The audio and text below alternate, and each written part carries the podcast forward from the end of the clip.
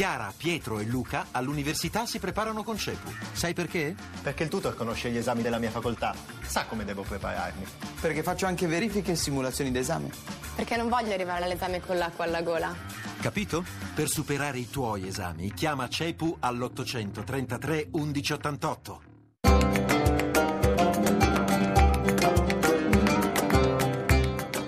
Dialogo con l'Islam.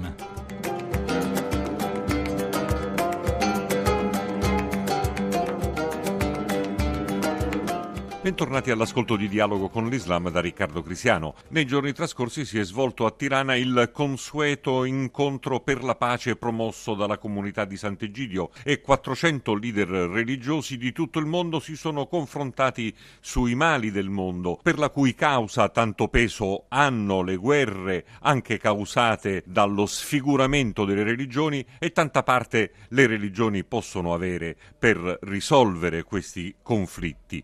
Abbiamo abbiamo chiesto un bilancio di queste giornate al presidente della comunità di Sant'Egidio, il professor Marco Impagliazzo. Uscire dalla nostra autoreferenzialità, dai mondi talvolta chiusi in cui vivono le religioni, per andare incontro alle grandi domande della storia di oggi, prima tra tutte quella della guerra, pensiamo in particolare al Medio Oriente, alla Siria, all'Iraq, alla Libia, e poi quella dei rifugiati che sono per in molti casi un prodotto della guerra ma anche le domande dell'ambiente. La grave crisi ambientale segnalata da Papa Francesco nella Laudato Si è stato uno degli scenari eh, più importanti di fronte ai quali tutti ci siamo messi. Allora lo spirito di Assisi oggi richiama a un senso di responsabilità ulteriore tutte le religioni, lavorare di più, con più tenacia, con più audacia e con più coraggio per la pace, per evitare la crisi ambientale e per soccorrere i rifugiati. Religioni in uscita, non più soltanto una chiesa in uscita, ma religioni in uscita. Avete presentato anche proposte concrete per quel che riguarda l'emergenza profughi. L'idea è quella di dare gli strumenti concreti perché tutto questo movimento popolare che è nato attorno ai rifugiati, anche movimento suscitato dalla politica e di alcuni paesi, deve trovare uno sbocco concreto. Altrimenti sono solo belle parole o bei gesti importantissimi che però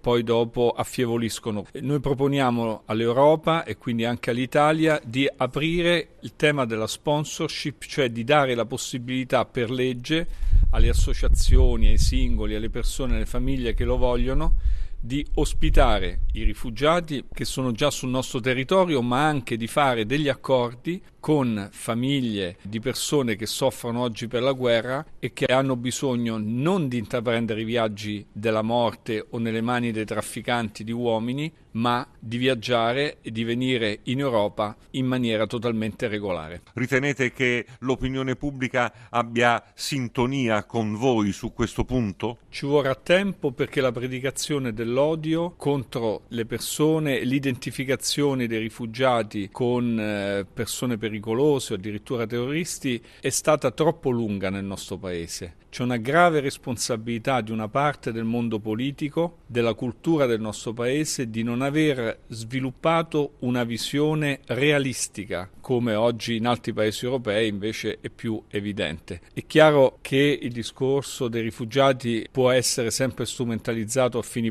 politici o peggio elettorali. Quello che però a me pare è che nell'opinione pubblica un cambiamento è iniziato. Il mondo è diverso da come è stato dipinto. Voi vedete l'emergenza e quindi la necessità di affrontarla in termini emergenziali, ma anche la sua impossibilità di essere una soluzione, infatti indicate nella pace la vera soluzione del problema. Questa prospettiva di costruire una pace però in un'Europa che non è ancora stata in grado di affrontare neanche la prospettiva dell'emergenza, con chi ritenete che sia possibile cercarla? I nostri interlocutori sono, sono, molti, devono essere tanti, sono gli Stati europei, ma sono anche i paesi arabi, che poco si sono fatti carico, a mio avviso, eh, della drammaticità della situazione che sta attraversando eh, le loro terre Poco si è riflettuto anche nel mondo arabo della tragedia che sta avvenendo eh, in Medio Oriente. Dunque noi chiamiamo interlocutori europei, arabi, anche naturalmente gli Stati Uniti, la Russia e altri paesi che hanno interessi nel Mediterraneo. Oggi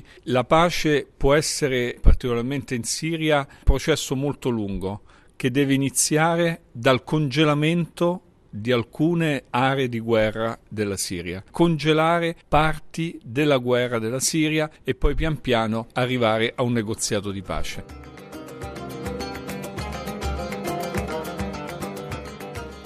Grazie per essere stati con noi sin qui. Chi vuole ci può trovare anche all'indirizzo internet dialogoconlislam.rai.it. Appuntamento a domenica prossima.